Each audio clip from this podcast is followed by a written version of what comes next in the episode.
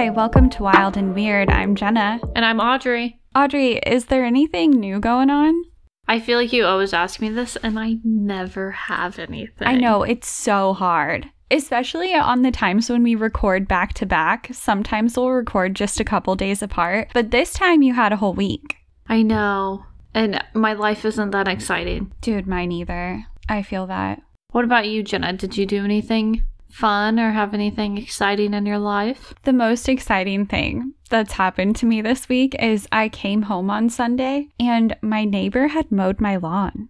Okay, I don't know if that's like an exciting thing, like they did it for you as a favor, or they did it for you as a favor to them. Okay, I know. I had the same thought and I was like, am I embarrassed or grateful? Either way, I'm grateful. Both. But I'm also a little embarrassed. But they did it because they bought a new riding lawnmower. So he like got done with his yard so fast. He was like, "Well, I'll just do my neighbors." And like he did his neighbors on each side. So he was like, "Just it's so quick." Okay, that makes it sound less like you're the neighbor that doesn't mow their yard and more like he was just having a good time. Okay, yeah, that's what made me feel better about it. So now I'm grateful and less embarrassed. And when I like look outside, I'm like, "Oh, how wonderful to have a mowed lawn that I didn't go spend 2 hours making happen." Yeah, your yard is huge. It's excessive. It's definitely like not by choice. I would choose a smaller yard, but you know, it works.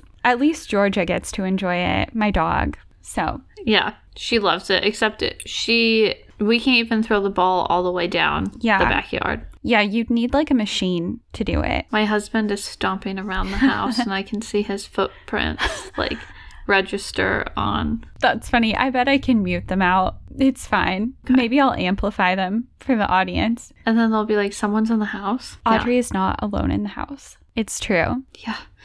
There's nothing really exciting in my life. You know what? Mm-hmm. If we don't have much going on, I think that's fine because we can just jump into the story. Yeah, and you have a second part for me. I sure do. So, last week I told you about the disappearance of Lyn Dawson, and naturally I wanted to do a quick recap, but it's like longer than a normal recap just because there are so many moving parts in this story. Okay, that's how I felt last time. I was like, I just retold the whole story and it took me like 12 minutes. Right? Yeah, I was trying to edit it down and I was like, oh, but this is important.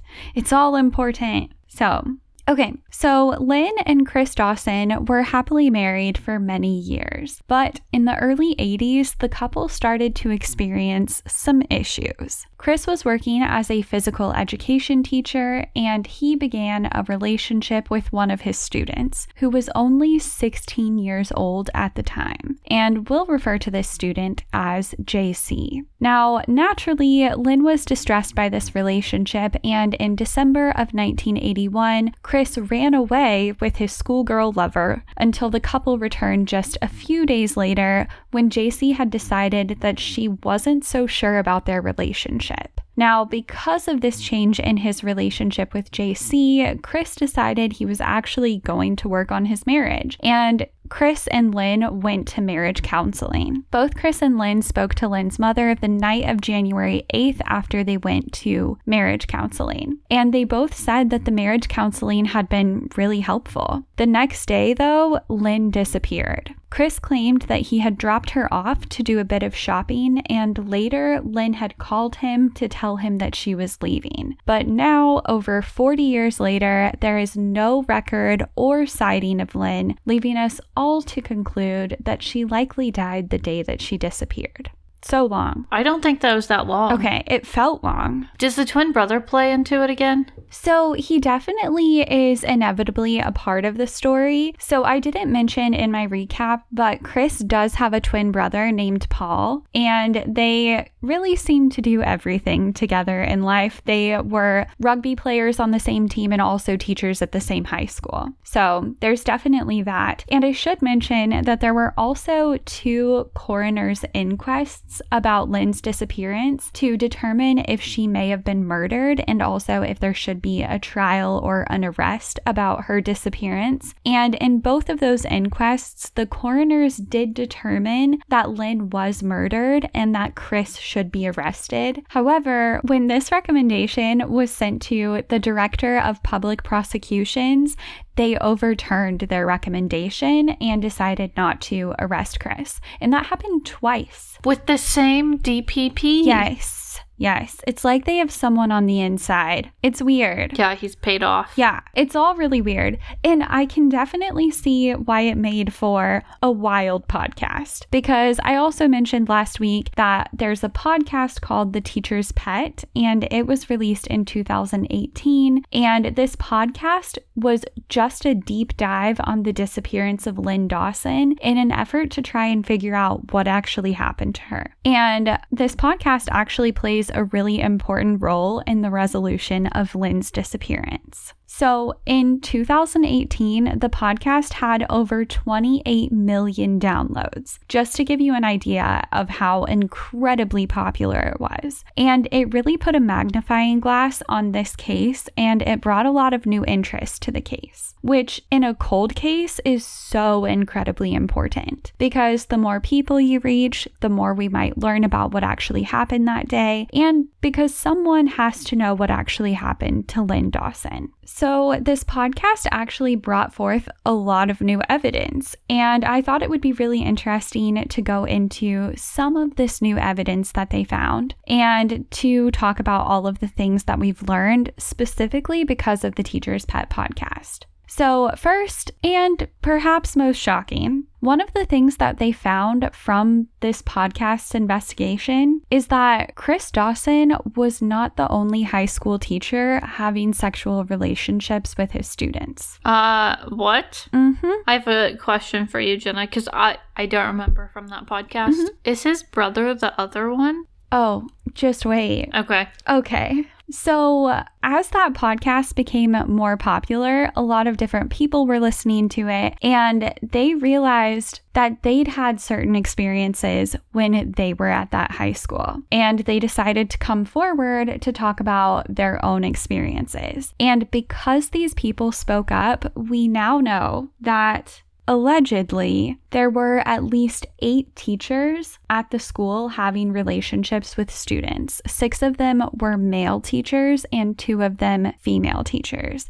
And some of the children were as young as 13, which is just horrifying. What? Yeah. It's like they had That's disgusting. a weird, like, ring and they were all protecting each other. yeah. It's like an epidemic. It's crazy. And I can't believe that that wasn't a thing that they really knew until this podcast came out. Like they were talking about this one incident and people were like, oh, wait, I experienced something like that too. Yeah, and in some of like the stories that we've heard or done or whatever, there's people where like the Bonnie and Clyde thing, and you're like, okay, one person being that messed up, still not cool. But then you're like, and there's another person that messed up that is okay with it. But here you have eight people Mhm. who are like, I would totally fine to sleep with the students. Yeah. What? Yeah.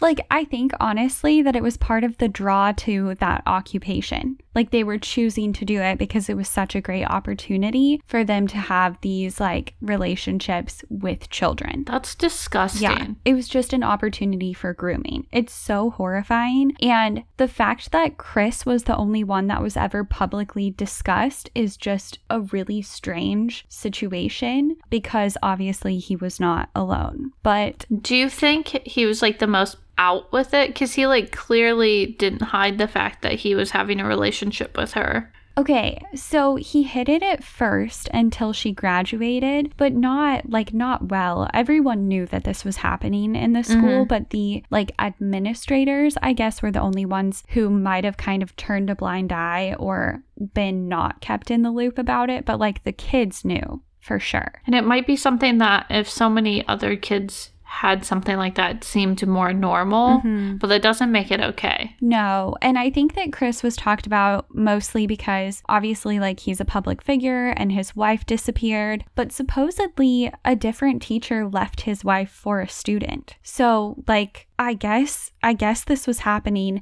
And to some extent, people knew, but they didn't know the depth of it. And now, because of the podcast, like, people organized groups to get together and they could talk about their experiences and, like, actually bring it to the police, which is one good thing that has come out of this Yeah. at least. So, there's more to this whole situation. So, you asked about Chris's brother, Paul. And allegedly, his twin brother, Paul, was also involved with his students. At one point, Chris and Paul had to do some testing in order to keep their teacher's license or to get a promotion within teaching, and they had to go out of town in order to take the test for it. And allegedly, both Chris and Paul brought students with them who stayed at their hotel with them during this time. Now, Paul has denied this, but the two girls corroborate each other's story. So that lends some credibility to it, if you ask me. Yeah, that is so weird. Yeah. And like not okay. No, not at all. And you'll you'll hear a lot of allegedly within this just because people haven't officially been convicted for some of these mm-hmm. crimes.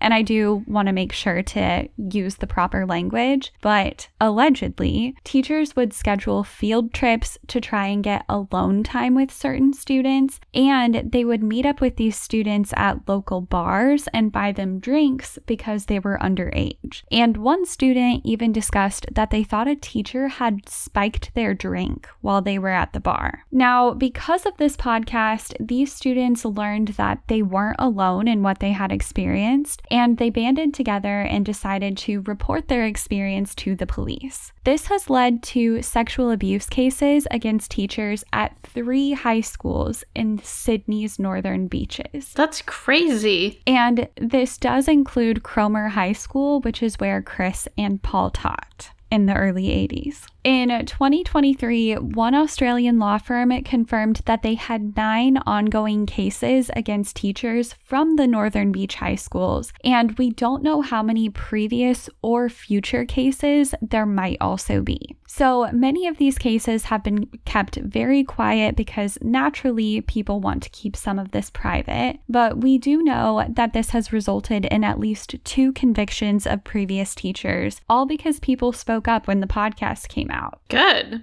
And this was obviously unexpected, But like it's a really good outcome. right? It's, I mean, at least something good came from it where people have learned Mhm. and like that can lead to change. Yeah. But if nobody's talking about it and acknowledging that it was a problem, then how are we supposed to change it? Exactly. So I think that that's one of the like silver linings in this case, although it's incredibly horrifying. The fact that these people realized that they weren't alone and found that they could take action is something that was at least positive. But we still have a whole other case to get to. So we'll hop back over to the Lyn Dawson disappearance. And one of the good things that came from the podcast is that a lot of different witnesses came forward and a lot more evidence was discussed in the podcast. And this is information that the public hadn't previously had. And naturally, a lot of this did not look very good for Chris. So let's run through some of the information that was shared through the Teacher's Pet podcast. I'm kind of excited to hear all of this. There's a lot. so, one thing that definitely makes Chris look suspicious is the matter of Lyn's wedding rings. Now, naturally, most women wear their wedding rings, an engagement ring, and when Lyn disappeared, this was something that had actually been asked to him because Lyn's mom was very concerned and wanted to make sure that her daughter had her rings. And Chris told her, like, don't worry, Lyn has her rings, and this is comforting because if she hasn't accessed any of her bank accounts, then at least maybe she was able to sell her rings in order to get money and live her life. But later we learned that Chris actually had Lyn's engagement engagement ring and her eternity ring, which is similar to a wedding band. And he'd actually even used the diamonds from these rings in order to create JC's wedding rings. What?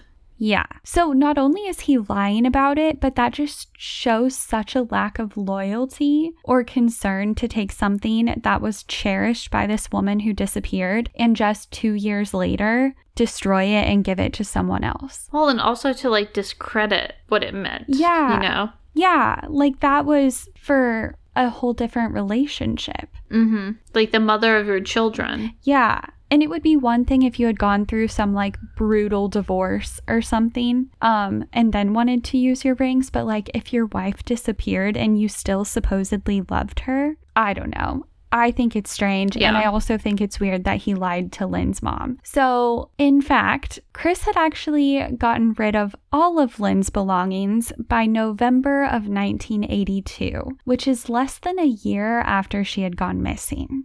Now, one of the other things that came from a new witness that came forward is evidence of physical abuse. Now, we've talked a lot about how different people reported that they had seen bruises on Lyn and that she had claimed that they were from Chris, although she had provoked him. But technically, nobody had actual evidence of Chris physically abusing Lyn. But one of their previous babysitters came forward and talked about how she had actually observed some physical abuse between Chris and Lyn. She also thought that Chris was grooming her, like he would put hands on her and she would have to take his hand off. And in hindsight, she's had a lot of guilt, feeling bad that she didn't warn JC about him. I mean, like, she's a teenager. She doesn't know Right? what's going on. And, like, she's honestly trying to protect herself Mm-hmm. and not, probably not thinking, hey, another teenager is going to get groomed too. Oh, yeah, for sure. And especially if this is happening from different teachers, I think that she wouldn't know how worried to even be by that type of behavior. Yeah. Or just feel like it's something that she's not comfortable with and not realizing that it's grooming until later. Mhm. Yeah, no, that's totally valid. Honestly, that's probably the best way to think of it. Because, yeah, Mhm. like she might have just thought, oh, he's being overly friendly, but like I have some more conservative boundaries. And then when you hear about what happened to someone else, she's like, oh, actually, like the puzzle pieces are coming together. That was Yeah. grooming. Yeah, no, that makes sense. Now, another concerning piece of evidence is that at the time of Lyn's disappearance, Chris had given a statement about their marriage and why she had left him, which is a totally normal thing to do. But what was odd is that this statement was actually lost for several years. In fact, his initial statement was missing during both of the coroner's inquests. So they didn't even have it as part of the evidence when they found that they recommended an arrest. What? Yeah, and it's odd for information to just go missing. Yeah. I hate that. I hate when it's like, oh, we lost it. Yeah, no, it makes me so mad. But this is where it's a good thing when you have an investigative reporter that is so caught up in a case because when Hedley Thomas was doing his investigation, he was actually able to get a copy of Chris's initial statement. So he like literally brought new evidence into the case. That's awesome. Yeah. And he also got a copy of Chris's interview that was performed years later when the police were actually investigating the case for foul play. And because he had both statements, Hedley realized that Chris's story had changed pretty drastically from the initial statement to the one from years later. I mean, are we shocked? No. So, in the initial statement, Chris had left out a lot of information, which technically is lying by omission. So, if you look at the initial statement, he didn't mention JC at all or the affair, which, just a quick reminder, he didn't report Lyn missing until six weeks after she had disappeared, meaning that JC had been living in his house as a pseudo wife for over five weeks at the time that he's making this statement, yet he just forgets to mention her. He even talked about how he and JC had gone out of town before Christmas, but instead of mentioning JC, he told the police that he had decided to go on a trip alone because he needed some time by himself. And he said that he had to come back home because he missed his wife and his family. But obviously, that isn't true because when Chris had come back home, it was only because JC missed her family and because she was rethinking their relationship. And for a while after they returned to town, Chris actually stayed with JC at Paul's house and they even spent one night at the school instead of returning to his family's home. So obviously, he didn't come back home because he missed his family. He was in town, That is so weird. right? He was in town for days before he even saw them. Well, and clearly Paul is enabling them. Yes, and obviously Paul knows about the relationship. Like this is no secret. And is Paul married?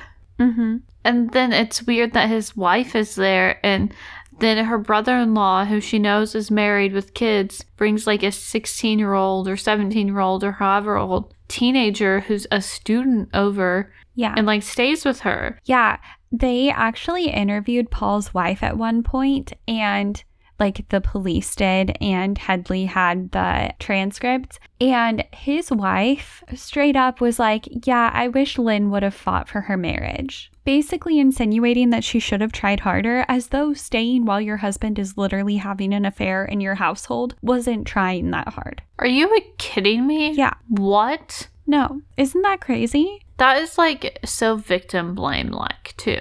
I can't believe it. I also think that this situation makes Chris look really bad too, because he did leave his family right before Christmas and missed Christmas with his two young daughters because he was running away with JC. I didn't realize that he missed Christmas with them because of this. Yeah, That's so sad. it's really sad. Oh my gosh, all of it is so sad. And then when he got back, so they'd had a terrible Christmas, obviously. And when he got back, Lyn asked him if they could spend New Year's Eve together. He said he was going on a boat, like to celebrate New Year's Eve. She was like, Well, can we mm-hmm. please come? Like, me and the girls can stay at the park while you go on a on a boat and we'll be nearby at least. And he said no. And What? instead, he spent that night with JC. I hate him. Yeah. It's just so horrifying. Like, he hurt Lyn and his daughters so bad. And then when she's like, please, can we try and do something to have a positive experience? Because Christmas was so sad. He's just a hard no. No. Like what? So you could argue that he left this stuff out because it's embarrassing. And I do understand that point, And it also seems kind of incriminating. But there's a lot to this that just doesn't seem like Chris has a very clear and realistic story. So, in his interviews, Chris also said that Lyn had called him and told him that she was going to the coast with some of her friends on the day that she disappeared. But he's never been able to identify who these friends actually are, and no friends have ever come forward to say that Lyn was visiting them. I was just about to ask what friends? Like which of her friends? Mhm. Because if I said that I was going somewhere with friends, you'd be like, okay, I know it's these people it could be. Right? Yeah. And I feel like that is just such a sign of a lie. Obviously, if you Mhm. were going somewhere with your friends, like you would know who they are. If I'm like, oh, I'm going to go stay with my friends at this coast, you know who they are. Yeah. They're not, you don't just make brand new friends that your husband doesn't know about that are so close to you that you go and stay with them when you are thinking Mhm. of leaving your marriage. Like, that doesn't make sense. Yeah. Weird. So, in his initial statement, right around the time he reported Lyn missing, Chris also mentioned the name of another police officer that he was friends with. And I think he was doing this to kind of like pressure the police that were interviewing him and also to try and gain favor with them. Now, the officer that he mentioned was a huge rugby fan, and they'd actually met because of Chris's time as a rugby player. And mentioning someone by name may not seem that significant, but I think that it actually is, considering that his statement and Lyn's entire missing person file were misplaced for years, if not decades, after this interview. So it seems like he may have had a friend on the inside. Uh, kind of sounds like that. Yeah. And I think that this strange police dynamic seems even more plausible because one of Lyn's friends had filed a complaint three years after Lyn disappeared. So she had filed this complaint because she was upset that the police hadn't done more to search for Lyn at that time. And Yeah. when she reached out to Hedley Thomas to tell him about this statement that she had made, he actually wanted to see the complaint and see what she had said at that time. Let me guess. It's missing. So he helped Lyn's friend fill out a request to access her complaint. And the response that they received was weird. Initially, they told him that the file was just gone. So, just like you predicted, they're like, yeah, it's not here. It's gone. Can't get it. But they were persistent. And when they contacted a different group, they actually did find the file, but there was a problem because the file was sealed for 90 years, which is literally longer than most CIA and FBI files are sealed. So just keep keep that in mind and also that this is just a complaint. It's not any kind of like crazy evidence to some case. Like she's literally just complaining that the police hadn't investigated much about her friend's disappearance. Like, someone really doesn't want this solved. Yeah, why would you seal that for 90 years? Yeah. So weird. I have always wondered because there's so many big cases and stories where they're like, oh, it was damaged in a fire, or we lost it, or it was left in an attic with where it was hot and cold and everything's ruined. Does that just happen in the big ones, or is it like every single case there's a possibility that like they're gonna lose all that information? I guess so. I mean, I know it's a lot to like keep track of, but like that's your job. Yeah. I mean, I still have like birthday cards from when I was 16. So, Same. um I also did want to say that I think it's so weird that they had to request access to this and like in such an extensive way because the person requesting access is literally the one that filed the complaint. So like she's trying to access the thing that she wrote. So it just is weird that it was that intense, but fortunately, they were able to continue with the process and get an exemption to actually access the file. Okay, good. But then they went through all this work and they still just have a complaint. Yeah. You know? Yeah, they did all of this work and it's it's just a complaint. It didn't really add anything to the evidence or to the case. But it just is interesting that the police handling of this matter seems to be strange. It definitely adds to the fact that there is something going on Yeah. behind the scenes of like a tampering, possibly. Mm-hmm. Yeah, no, I totally agree. That's definitely what it seems like to me, but of course, we won't actually know. Allegedly. Allegedly. So, one of the other big pieces of information that we gained from the Teacher's Pet podcast was actually JC's perspective. Now, she wasn't formally interviewed for the podcast, but they did have her interviews with police when she finally went to them in the 90s. So, when Chris and JC were divorced, she went to the police to tell them their story, and Hedley Thomas was able to get a hold of her interview. Now, it is worth noting that Chris thought that JC was just talking to the police because she wanted a better chance at gaining custody of their daughter. So he thought that this was some like manipulative tactic in their custody battle. And there does seem to be maybe some credibility to that because her interview with the police did occur right at the time that their custody battle was beginning. But also, that's just kind of inevitably how it would have to go.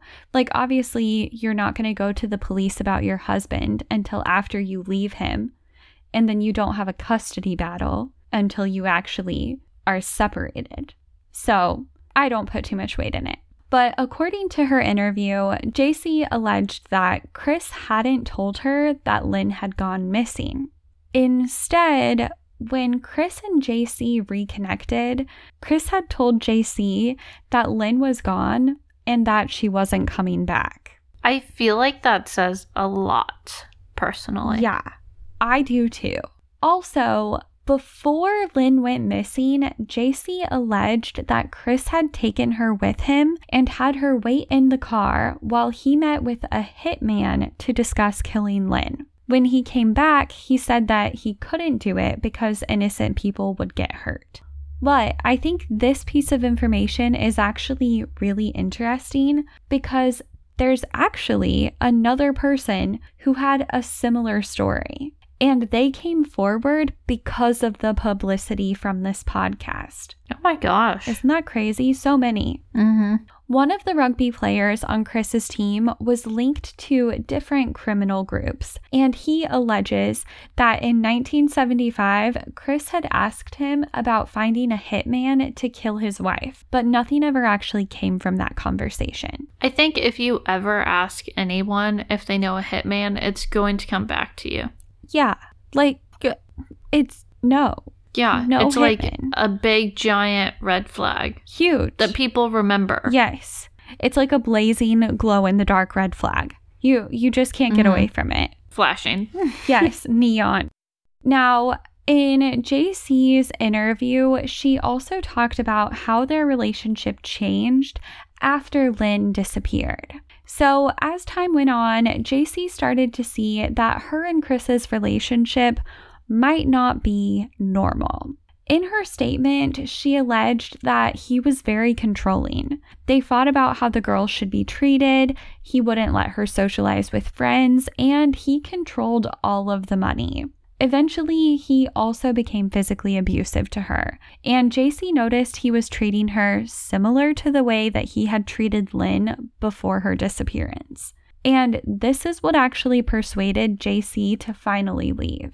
She told Chris that she was going to visit her parents, and instead, she took her daughter and ran away from him. She went to a women's shelter and eventually to the police, That would be such a scary thing to realize. right? She said that it was so specific in so many different ways because before Lyn disappeared, he used to do this thing where he would make up songs to taunt her. Like he would take a song and change the words in a way to make it Mhm. mean and about Lyn. And he started doing that to JC too towards the end of their relationship. So it, it just like was literally his pattern. And I'm glad she Mhm. left. Yeah. And that's so creepy. Yeah, it's so crazy. And there was a lot of interesting information about the dynamic between Chris and JC and the three children. And I don't know that it's necessarily super relevant to the case, but it definitely was really interesting to hear about. And I do think that it shines a light on some of the more detailed dynamics of their relationship if anyone chooses to listen to the Teacher's Pet podcast. So, all of this is obviously pretty suspicious evidence that we've collected so far, but it still leaves us wondering where Lyn is actually buried. And Hedley Thomas actually had a theory. So, last week we talked about the theory that Lyn had been buried somewhere at the house. And we also discussed how the police had actually done investigations where they dug in different small areas at the house in 1990 and also in 2000. And during one of these digs, they actually did find a cardigan that one of the neighbors said belonged to Lyn.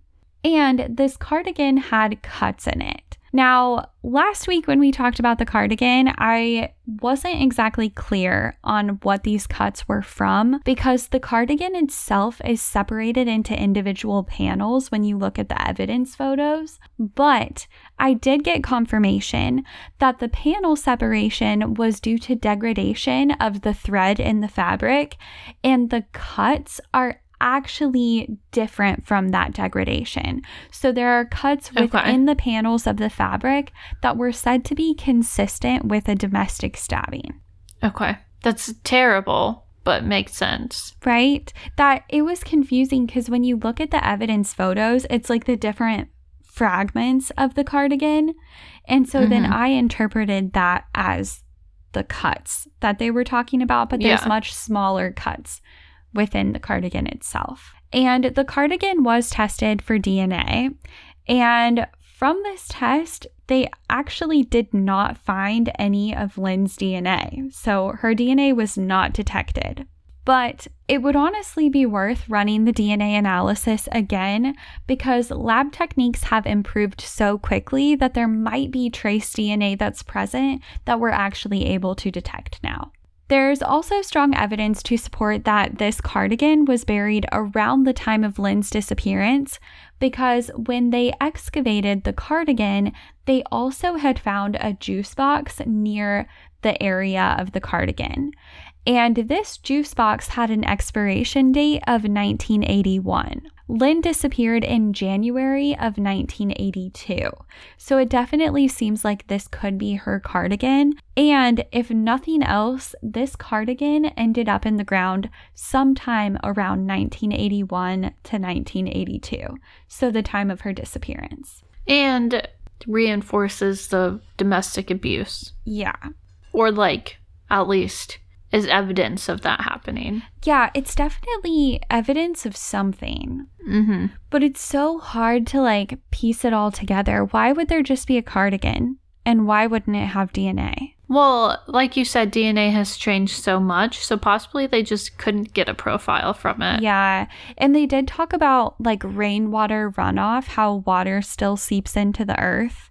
And so it can like run through the fabric that's there. But Well, and also it's weird. like natural things break down, Mhm. and the DNA is like a natural thing.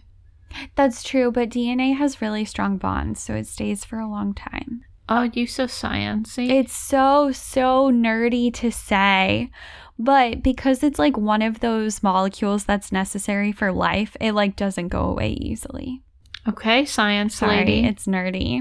So it's worth mentioning that when they excavated this soil at the house, they really only focused on small areas.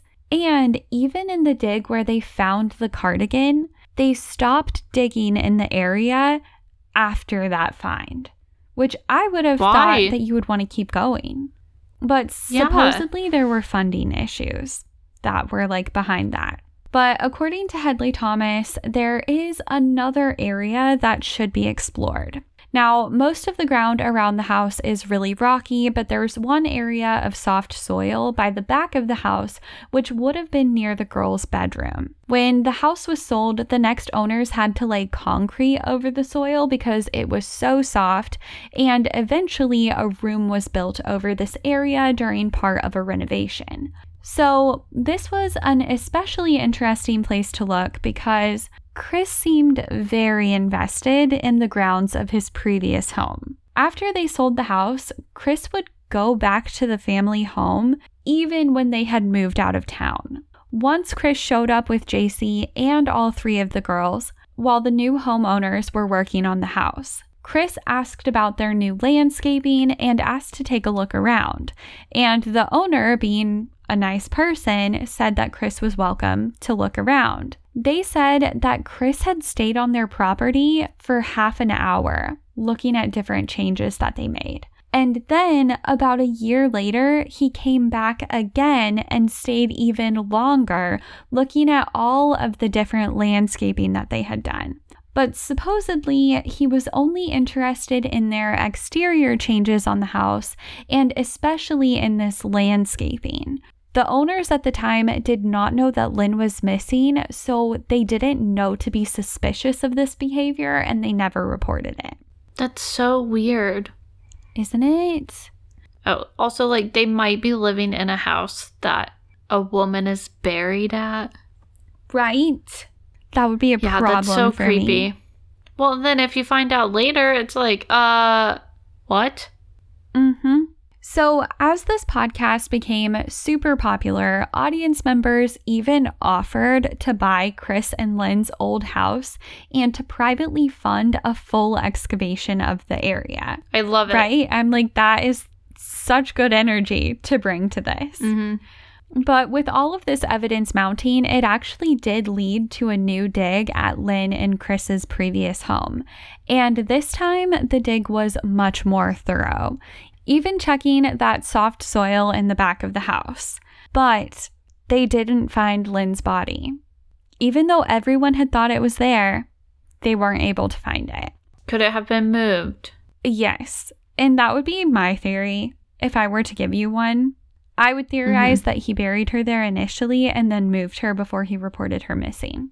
Yeah. Because he had six weeks. Like, I think that's why part of why he waited so long.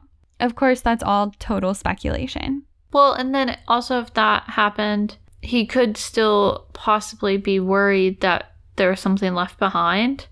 And now that there's so much, like, Interest? yes, or coverage of it, that he's a little more worried about that. Yeah, for sure. I think that that would make a lot of sense. So, you might think that since they didn't find Lyn's body, that this is where the story ends. But it actually is possible to have a trial without a body. In December of 2018, Chris Dawson was arrested for the murder of his wife, Lyn. And in his court case, he pled not guilty. In 2022, a judge only trial was held to determine Chris's fate, meaning that they didn't have a jury. I don't know why the judge only makes me kind of more nervous. Like, I don't remember how this turns out. Oh, yeah. That's funny. Well, and you don't remember, or you probably don't remember, because this all happened after the podcast. Okay, I was gonna ask if it was after the podcast. Yeah. Yeah, it happened because so the podcast was in 2018. He was arrested like just a couple months after they aired their final episode. So it seems like very connected, but his Mhm. trial wasn't held until 2022. So Okay, honestly, okay. it's all like kind of relatively recent. So the judge considered the evidence, and some of the main pieces that they were considering was that there were no reliable sightings of Lyn since her disappearance. That Chris's statements contradicted each other, meaning that he had essentially lied by omission. And that Chris had moved JC into Lyn's bed only two days after her disappearance, indicating that he didn't really expect Lyn to return. I feel like that is the biggest one for me personally. Yeah, especially when he still didn't even report his wife missing for six weeks. Mm-hmm. It's like, so you don't think she's gone, but she's gone enough for you to move your schoolgirl girlfriend in? Yeah. It's weird.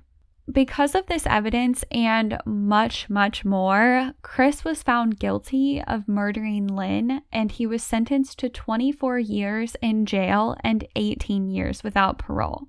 He was in his 70s at the time, so it is possible that he might spend the rest of his life in jail. I mean, I'm glad that he was found guilty, but I'm really disappointed that it took 40 years. I know. It really shouldn't have, especially if the case had been investigated initially. well, and weren't they supposed to have a trial twice, really, based Mhm. on the coroner's report? or- Yeah, inquest. Yes, whatever that was. Um, but then it was overturned twice. Yeah, twice. So annoying. Yeah. So really this was their third time going through this Yeah. whole process, which I feel like if nothing else, at least it does seem like the evidence is fairly conclusive. Mm-hmm. But I do think that it seems like this trial was actually able to happen because of some of the evidence that came to light through the podcast that that really added to the case and helped give more of a substantial reliability to the evidence that was being presented. And so I do think that in a lot of ways the podcast played a role in solving the case.